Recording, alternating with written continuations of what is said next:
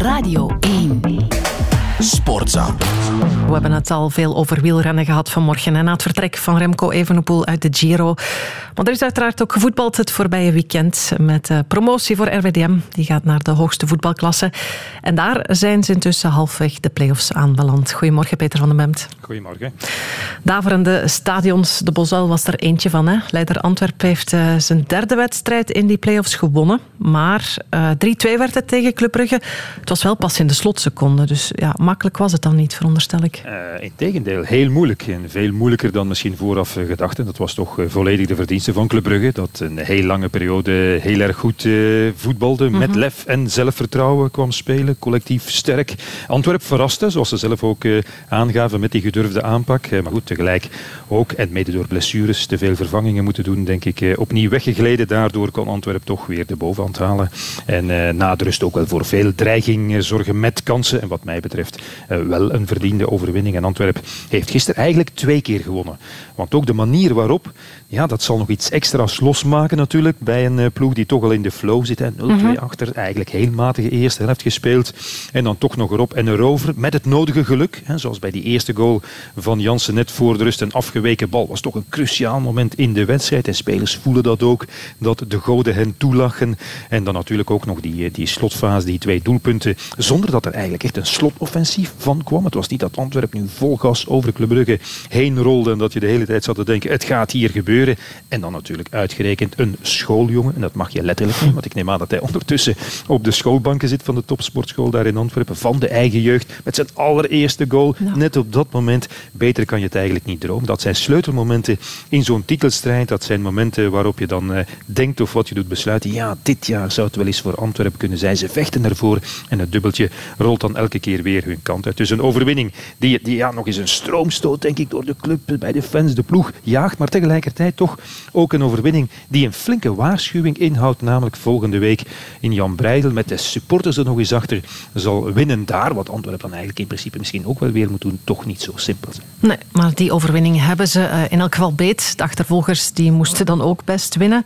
Dat werd Union uiteindelijk. Ja. 3-0 maar liefst tegen Racing Genk. Uh, helemaal terug, denk ik dan? Ja, daar lijkt het toch op. Hè? Uh, in twee stappen eigenlijk heeft Union zich uh, hersteld van die geweldige dreun op de openingsspeeldag. Thuis tegen Antwerpen ja. verloren. Eerst op Club Brugge gewonnen op de zakelijke manier. Uh, vanuit de organisatie, het sterke blok, dodelijk efficiënt.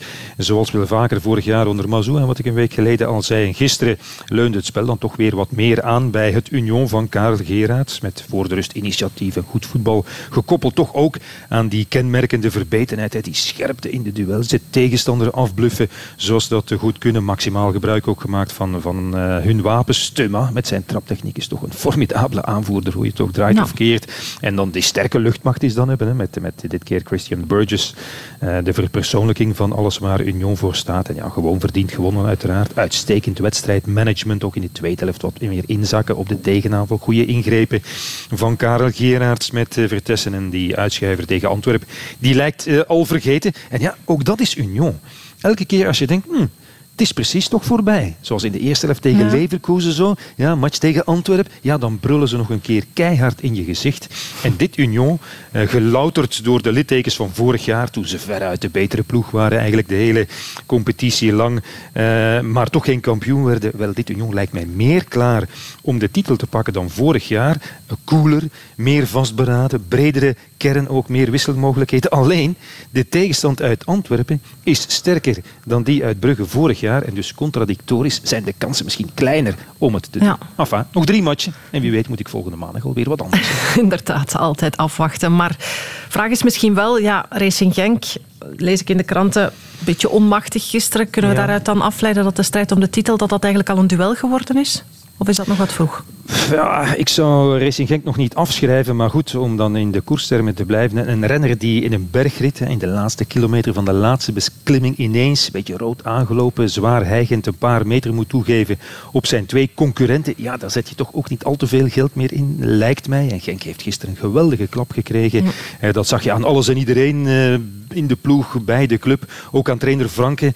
Eh, die moest vaststellen dat zijn ploeg afgetroefd werd door Union in de eerste helft dan vooral de strijd nauwelijks aanging. Dat is toch nodig in deze play-offs, zoals ze zelf aangaf. Op geen enkel moment eigenlijk uh, zo'n goede spel kon spelen van het hele seizoen. En de topvorm lijkt er op dit moment niet bij te veel bepalende spelers. Er worden fouten gemaakt, wat Franke ook aangaf, op standaard situaties, wat zeker niet van hun gewoonte is. En gisteren straalde de ploeg uit, vond ik zeker in de eerste helft, dat ze er niet echt meer in geloofden. En het contrast met die overtuiging bij Union, dat kon niet groter zijn. En, eh, als het slecht afloopt voor Racing Genk, dus geen kampioen betekent dat, dan zal er nog vaak verwezen worden terecht naar het vertrek van Paul Onuachu. Ja. En hun totem toch voorin. Ze hebben nog vijf van hun vijftien wedstrijden gewonnen zonder hem, heb ik gelezen. Genk is sindsdien letterlijk onthoofd. En dat is zonde voor de ploeg, zonde voor de trainer. Ze hebben er een hele seizoen hun ziel en zaligheid in gestoken. En die mooie beloning dreigt hen te ontklippen. Maar goed, tegelijkertijd kan je dat de club ook niet echt kwalijk nemen. Hè. Paul Onuachu wilde per se en wel nu naar de Premier League. Mhm. Beloftes moeten nagekomen worden. Dat is nu eenmaal de situatie waarin ze verzeild eh, zijn geraakt. Maar oké, vier maanden later lijkt iedereen ongelukkig, denk je dan maar, Genk. En ik kan mij voorstellen, oké, zijn bankrekening zal wel gelukkig zijn, veronderstel ik, maar Onuachu bijna altijd op de bank. Nul goals, nul assists. Dit weekend gedegradeerd met eh, Southampton. Dus zo vrolijk word je daar ook niet van, denk ik. Maar goed, zondag de match van de laatste kans voor Racing Genk. Thuis, dat is toch vaak een ja. ander gegeven voor, voor Racing Genk. Maar goed, uh, Racing Genk moet nu wel drie keer winnen. En voor een ploeg die dat bijvoorbeeld maar vier keer heeft gekund in de voorbije dertien wedstrijden, is het, eh, denk ik, is dat toch geen evidentie. Afwachten wat het geeft zondag. Dan ontvangt Genk inderdaad Union in de terugronde van play-off 1. En Antwerp gaat op zijn beurt naar Brugge. Peter van den Bemt, dankjewel. Sportza.